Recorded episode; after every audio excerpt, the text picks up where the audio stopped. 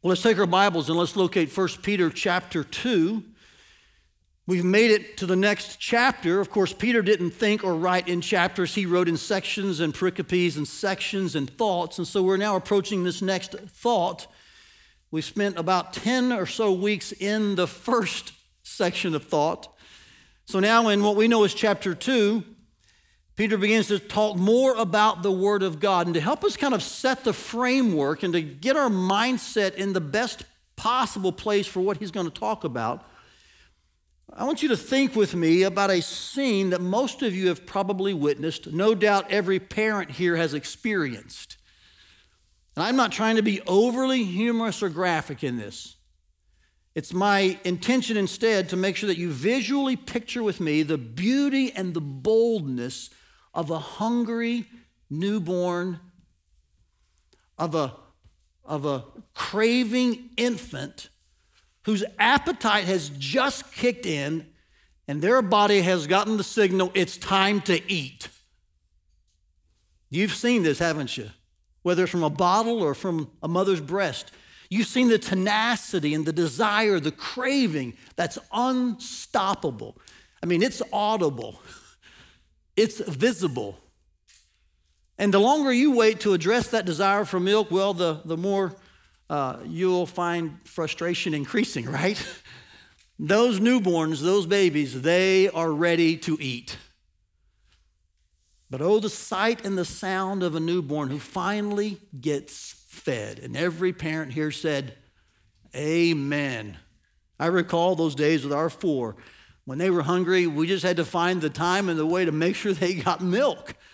And in all human honesty, candor, and God ordained appreciation of His impeccable design, watching an infant latch on and fulfill that longing for milk is not only satisfying for the baby, it's relieving for those raising that baby. That's the mental image I want you to have in your head as we get to 1 Peter chapter 2. Because physically, we know this to be true that the baby will grow to the degree that he or she is into that milk. And Peter here makes the same case about us spiritually. This is the picture Peter paints on the canvas of our minds in these first three verses. So look with me, would you, at them? And let's see a spiritual principle surface and emerge that I think will uh, encourage convict, and motivate us today. Now, before we read a couple of incidentals, I'll be taking questions today, hopefully live in the auditorium. It depends on how well we make progress in regards to time, but we're aiming for some live questions today. So have your phone out. You'll see the number on your bulletin. You'll see it on the screen behind me. That's the number to use to text in questions. We just ask that they're humble and they're not trying to be trapping or you know, uh, impossible answer. I'm not an expert. I'll do the best I can, but I love your questions. So we often will take some in the service. We're going to try today to do that. And then also, we're going to have a special response time at the end. So I'm going to prep you now that we're going to be able to engage in a response time that involves prayer in regards to this specific passage. So just be thinking and asking the Holy Spirit, Lord, prepare my heart to respond humbly submissively to what you have shown me from your word this morning. Let's dig into it, can we? Here's 1 Peter chapter 2, verses 1 to 3. He begins by saying, So, so in, he's, he's kind of transitioning now from this, these thoughts about God's word being living and abiding and remaining forever and powerful. It's what births us into God's family. It's what gives us a, uh, a love for others that's pure and unpolluted, in light of all that God's word is and does, he says, put away all malice and all deceit and hypocrisy and envy and all slander. When you see that first verse in the ESV, of course, it's a sentence, like a statement. I think in the most literal understanding of this, it's really not the end of a sentence. This is more of a a phrase, it's a participle phrase, to be frank with you. It is describing the reality of what the Word of God has done and is doing in the lives of these believers. I think some translations say it. I prefer this translation. So, having put away all malice and all deceit and hypocrisy and envy and all slander. So, Peter here again is describing through the use of a aorist participle, a kind of a past tense statement of what has occurred and yet continues to occur He's saying, hey, here's what's happening in your life. Here's a reality. This is going on. The Word of God is purging these things from you. I love the way he mentions these five sins. You notice they're, they're really opposite of the kind of love we're to have for each other. Remember the earnest love towards each other the Word of God produces? These are words that describe things that are not pure. This is not pure love. This is not unpolluted agape sacrificial love. These are words and sins that describe impurity. They describe pollution and corruption. Do you see them? Malice, which is just wishing harm on someone. This idea of deceit and, and being cunning and crafty and trying to manipulate and you know work around the situation to kind of under the radar get what you want. The idea of hypocrisy, being something that you really aren't, or pretending to be something you really aren't, saying one thing, doing another.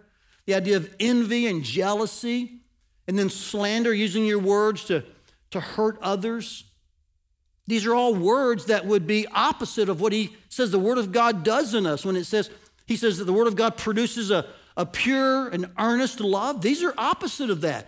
And so he's saying the Word of God is what purges these things from us. And I love the way he does not leave like a, like a quota. He doesn't say, hey, for the most part, live without these. Look what he says three times all malice, all deceit, all slander. And the sense is, man, God's word rids us of, of these wrong motives, these sinful desires, and corrupting elements in our relationships. And so, this is what he's saying to us. So, having experienced this, being involved in this, here's a better craving. Here's a better desire. Look at verse 2. Like newborn infants, the word there means baby, it's not child, it's not son. And in fact, in some ways, he's almost repetitious because he could just use the word infants in the Greek language, it would mean just baby. Everyone would know. All the readers would know. He means a, a brand new child. But he adds to that this adjective, a newborn baby. Like, is there another kind of baby? Peter's saying, hey, like someone freshly birthed, long for the pure spiritual milk. Crave spiritual milk like a brand new baby craves physical milk. The word long for is the word for lust. Now, I'm intentionally going to stretch your brains here for a moment. And admit to you, first of all, that the word lust culturally it has negative connotations. I'm aware of that. You're aware of that. And That's not, it, it just is. But etymology, etymology, the etymology of the word lust, and definitionally, the word lust is actually a neutral word. Are you following me? Culturally, and by practice, we have associated it with negative things. But it's just the word for strong desires. It just means you have an intense craving for something. And in this text, the word lust is used in a positive way. If you can try to grapple with that. Can I say this with the most reverence? Lust for God's word. Now, that's hard to culturally, practically think about. You're right.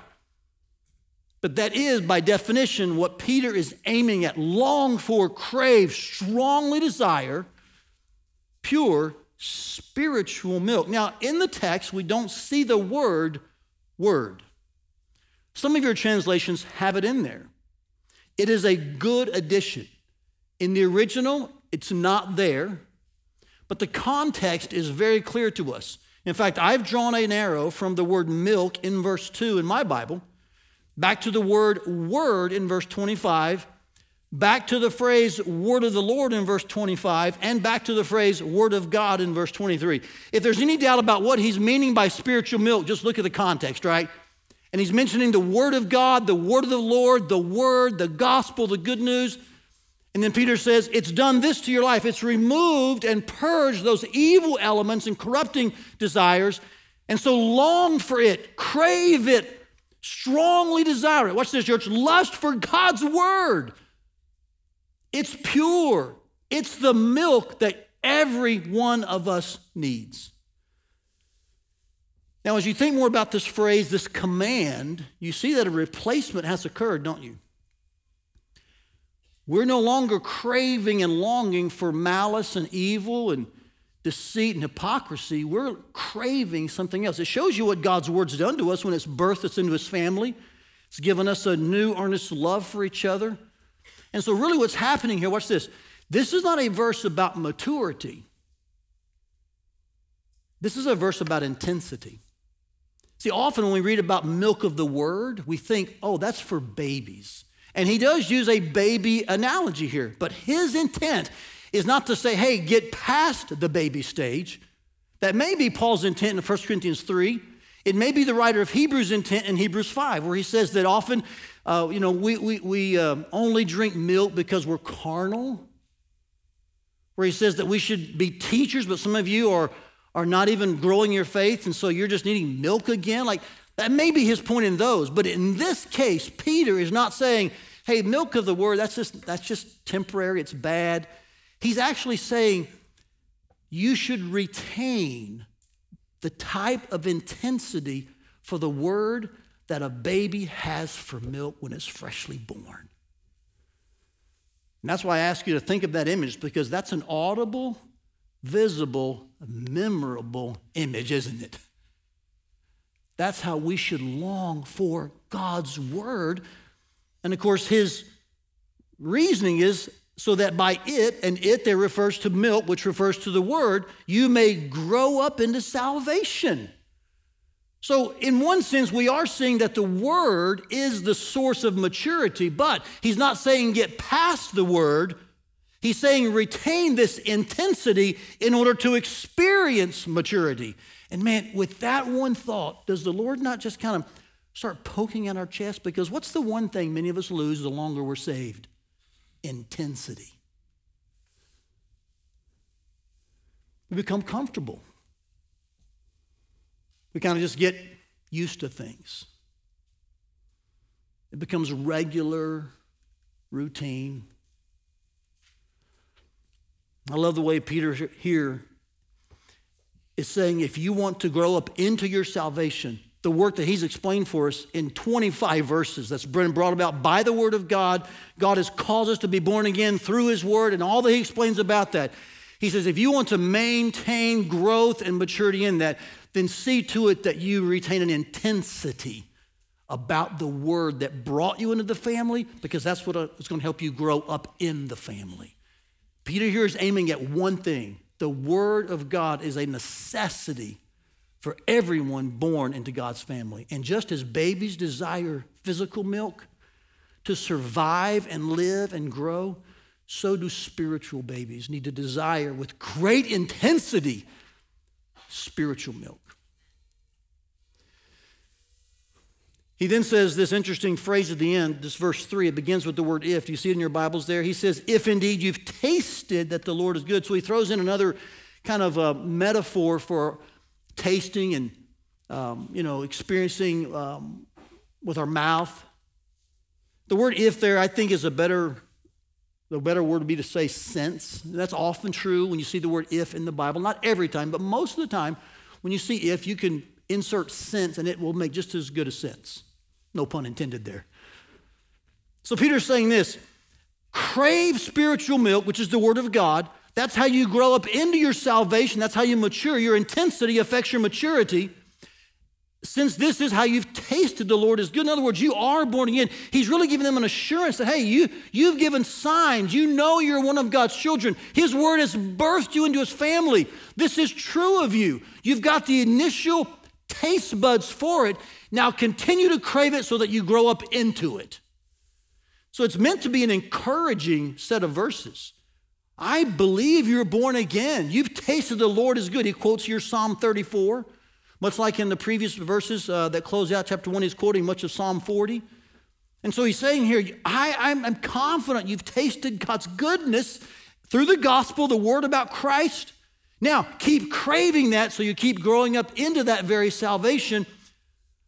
In fact, if you were to put this in reverse order, these three verses, here's what you'd find that the taste that came through the word leads to an increasing thirst for the word that enables change by the word.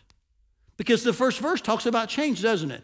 In other words, these things are being removed malice, deceit, hypocrisy, slander. They're being removed. That's a change, a transformation is taking place that's dependent upon, that's congruent with our thirst, our longing for the word, and that's expected because we've tasted that God is good. So, do you see the process in play here? Do you see kind of the progression that Peter's laying out for us? Say these three words with me taste, thirst, transformation. Say them again with me taste, thirst, transformation. And about transformation, just notice that in this text there is a what I would call a battery of transformation occurring. There's a negative post and a positive post, we'll call it. There's something that's being put off. Do you see those five sins? They're being removed, they're being expunged. But then there's something being put on, and he uses a general word called growing up. So something positive is occurring, we are maturing, and, and, and I'll use this phrase correctly in the battery analogy something negative is occurring, there's things being removed. We've seen this in our church, you've seen this in your small group, you've seen this in your family, in your life. A couple of examples. Just these are just general ways we see people growing towards the positive and leaving behind the sinful or the negative. Let's just take giving, for example. We've learned this week, and this has been a very encouraging statistic, but about 60 to 65% of our church members give. That's good. There's 30 to 35, 35 to 40% who aren't giving, of our members who aren't giving at all. Now, in that 60 to 65%, that does include those who may have given one time, maybe twice, so it's not a regular amount, but at least of our members, 60 to 65% are giving. I, am just encouraged by that. Um, we need the 35% to not just stay in the dining room, but to get to the kitchen, the store, and help us get the product too, okay? Um, but I'm encouraged by that. But watch this those 60 to 65%, they've done away with selfishness and watch this, I'll say this clearly, and wasting money, and they've moved to investing their money. Are you with me? To giving to and through their church for missions, discipleship, service, uh, meeting physical needs, addressing gospel expansion, church planting. Those are all things, so many things happen when you give to and through your church. And so those who are giving are realizing, you know, I don't want to have to, I don't want to keep wasting money just on things that don't matter, I'm going to invest money. That's putting away the negative, so to speak, and pursuing the positive. That's growing. Many of you have seen this with your language. Used to be that criticism, maybe for you, was like the common response. But you realize that's wrong, it's sinful. And so instead of criticizing, now you're encouraging. Are you with me? Just another example of how we put away sin and we embrace growth. So you could pick a number of examples, whether it's giving or language or other ways. This is what Paul, excuse me, what Peter describes as transformation brought about by the Word of God. There is a, a putting off of what's wrong, and there's an embracing and a pursuing of what's right. There's a growing. This is the transformation he's talking about. And, and catch this, church. Every bit of this, whether it's specifically mentioned here, which is, you know, uh, doing away with hypocrisy and deceit and slander and pursuing love, of one another earnestly, whether it's that or other examples, all of it, every single bit of it, church, don't miss this. All of it is connected to God's word and our longing for it. This is the imperative in this section. Long for the pure spiritual milk. So let's make sure we make the connection. And let's be under the weight of this. Hear this with crystal clarity. Growth and God's word are tied together. Let's say it even more bluntly cravings and changes are connected.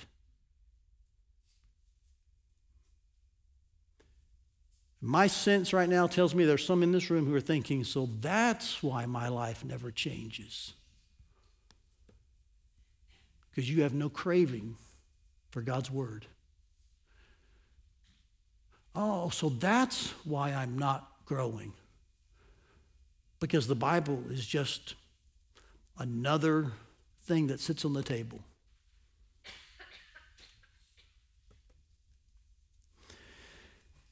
And so it's becoming plainly obvious what the principle is here. The truth that Peter's proclaiming to us is this right here. I want you to say it with me. You know this, but let's repeat it together. You'll grow to the degree you get into God's Word. You see, Peter here is doing the same thing spiritually that he proved and visualized for us physically. He's saying, he, he's saying, we know this is how newborn infants operate. They will grow to the degree that they long for milk. And the same thing's true spiritually. You will grow to the degree that you get into God's Word. Now, let's be clear about something. We don't control or produce the change, the Word does.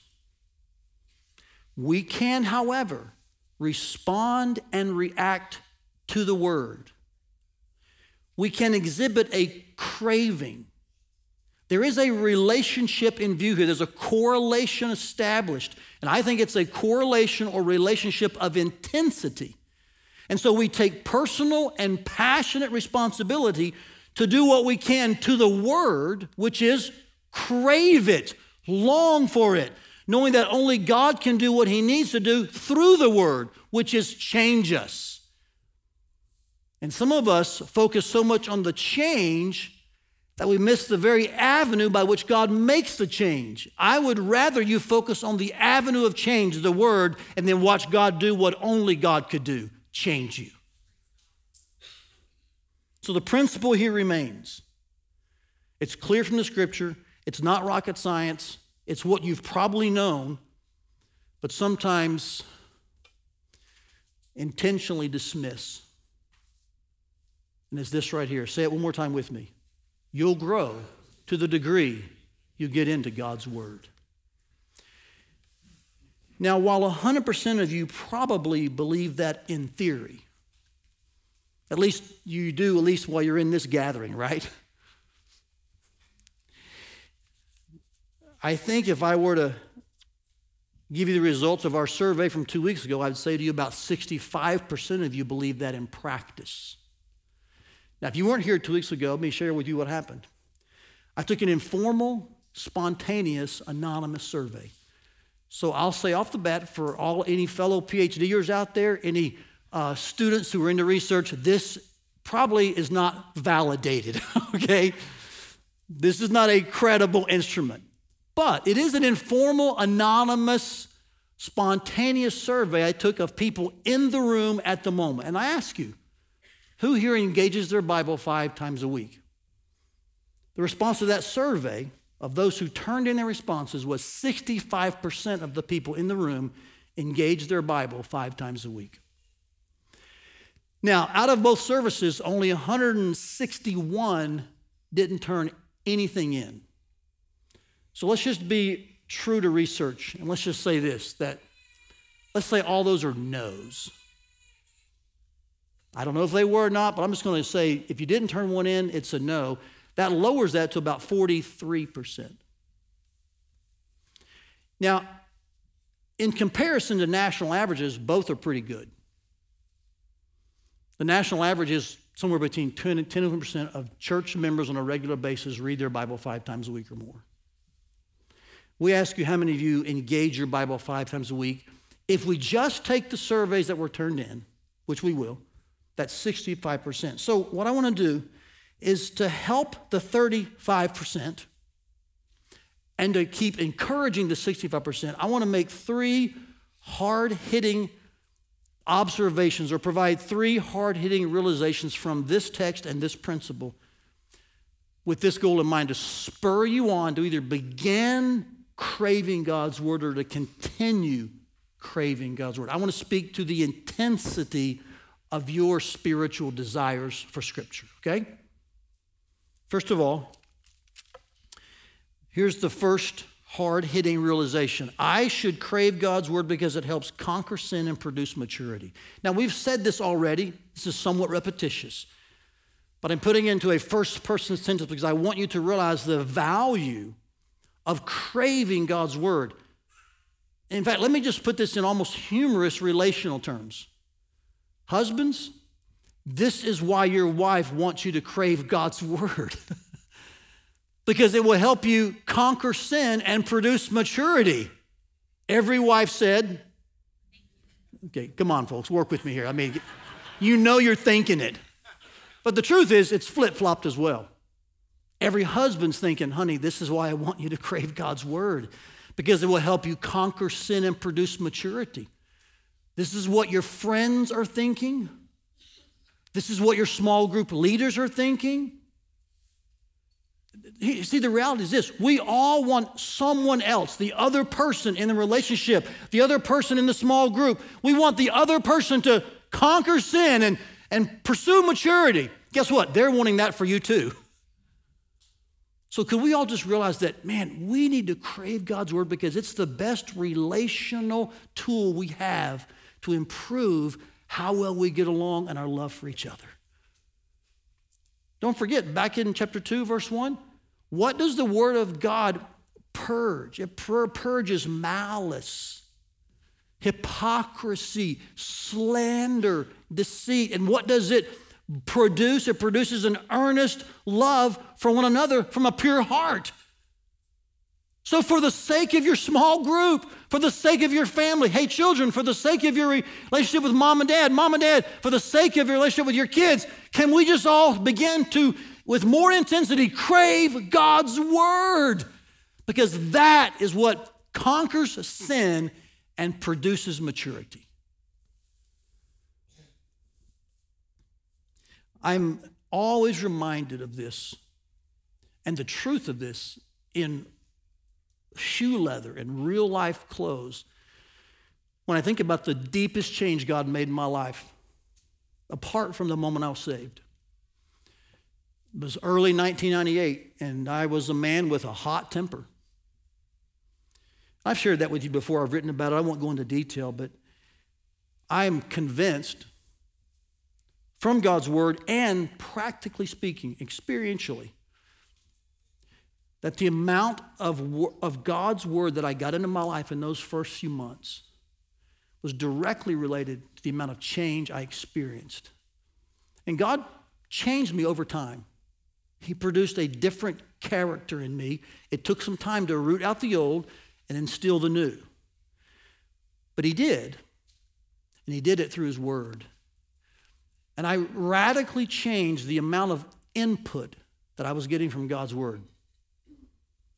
I just want to say to you if you want to see God change your life and remove sin and produce maturity, it will be related to the amount of scripture that's in your life. because you will grow to the degree that you get into God's Word. That being said, I think some of you should radically increase the intake.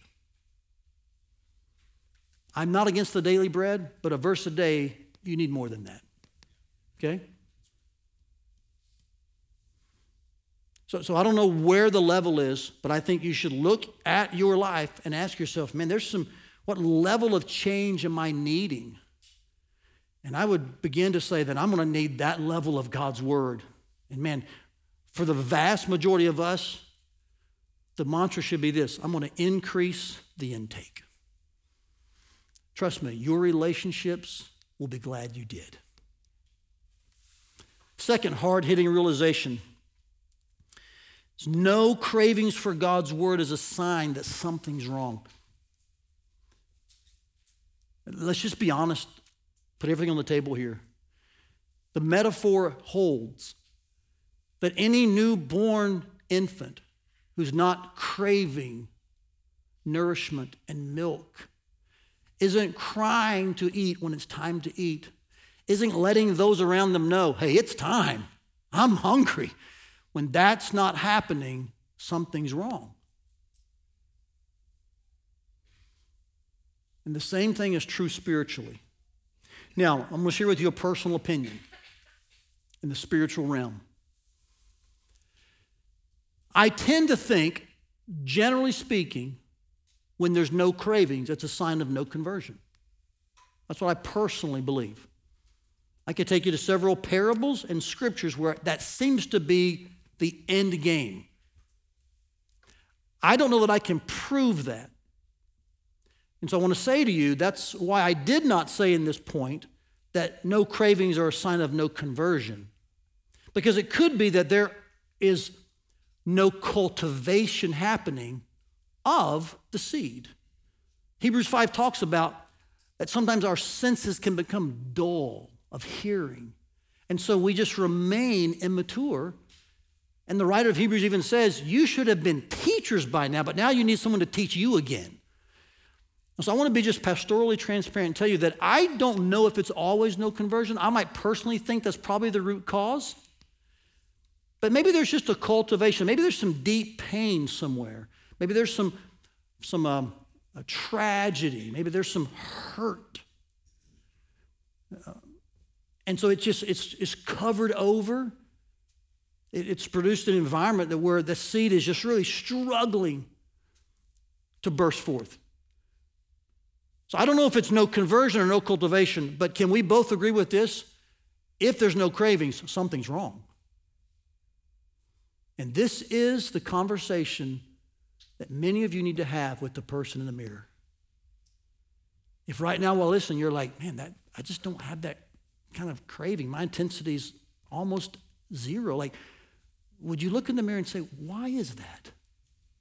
Why do I not crave for the one thing that brings me nourishment and growth. Like, like just what's wrong? It may be that there's no genuine conversion.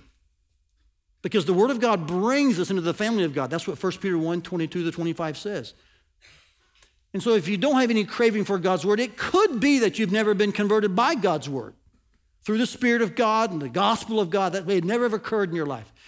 It could be, though, that you've never cultivated those initial taste buds that were given to you at conversion. I'll leave you to the Holy Spirit to kind of wrestle through that. My goal in this point is to simply bring this realization to you. If you don't have cravings or they're extremely, extremely minimal, don't lie to yourself. Something's wrong. If you are of the mindset right now, well, Todd, I think probably I've just never been saved, then here's what I want you to do. When you leave this room, and you can do it right now if you want, you can do it in the car in the parking lot, you can do it when you get home. I'm not trying to say delay it, I just want to try to make this point in light of this text. Read Romans 10 or John 3. In other words, get your heart and your eyes and your mind in the Word, the gospel of God, the good news preached to you. Read John, uh, Romans 10 or John 3. And what you see in there is the, is the Christ, the Son of God, being the substitute, the sacrifice for the sins of the world. The only one able to save us because of his perfect life, death, and resurrection. And as you read that, ask God to open your eyes to it. And when he does, as he does, express faith in what God has promised that he saves all who believe the truth about Jesus. And in that moment, with the word of God in front of you, Ask God to save you through that word and by His Spirit, and God will do that. And then text me on that text number and say, Today I was born again by the word of God. Call me, email us.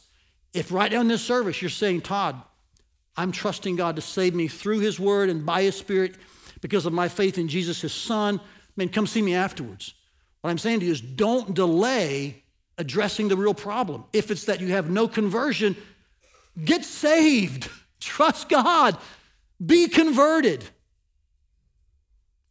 And you'll experience these cravings that come to those who are newly born. If it's a cultivation issue, then let me address that by this third realization. Begin now to cultivate small cravings.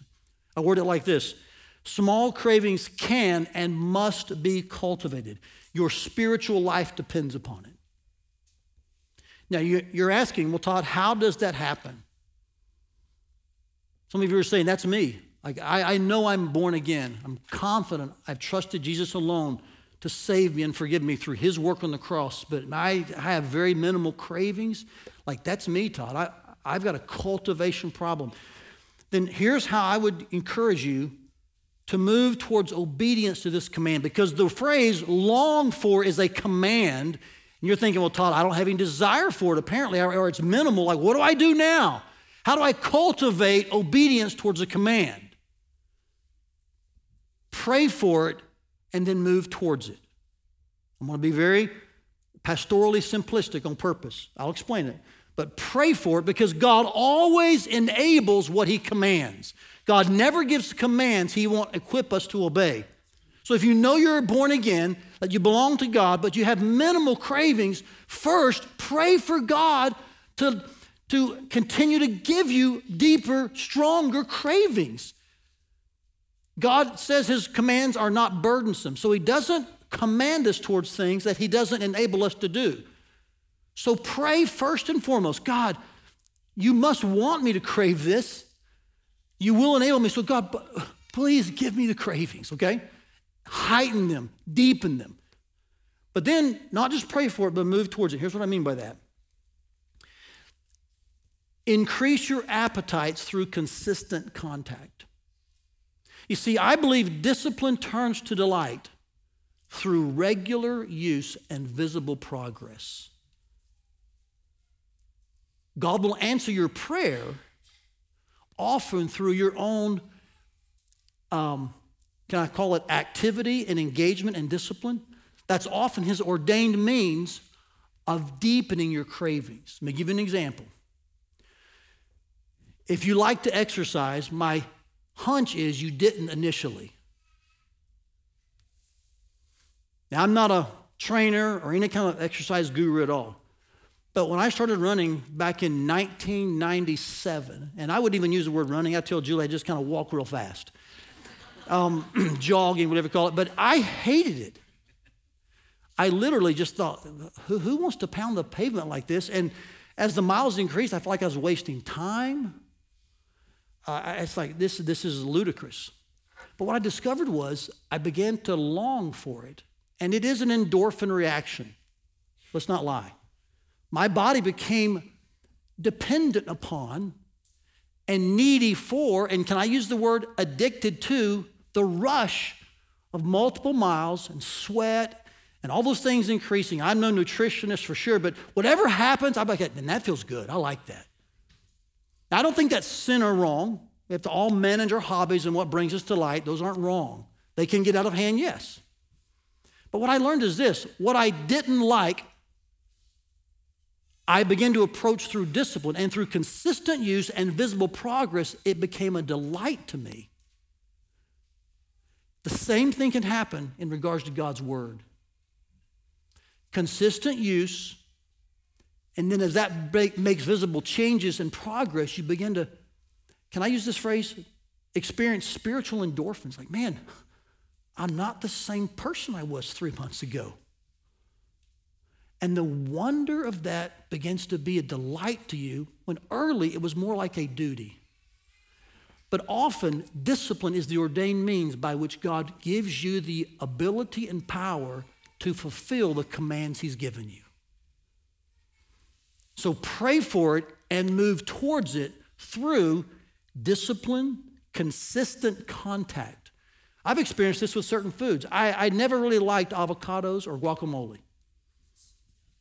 Um, but I'm an avid fan of chips and salsa. And so one day, while I was just eating chips and salsa, my, my grandkids were just eating avocados almost plain. I cut them up, and I guess they're real malleable and they're easy to swallow. And I'm like, that looks like a nasty meal to me, you know? That's what I'm thinking.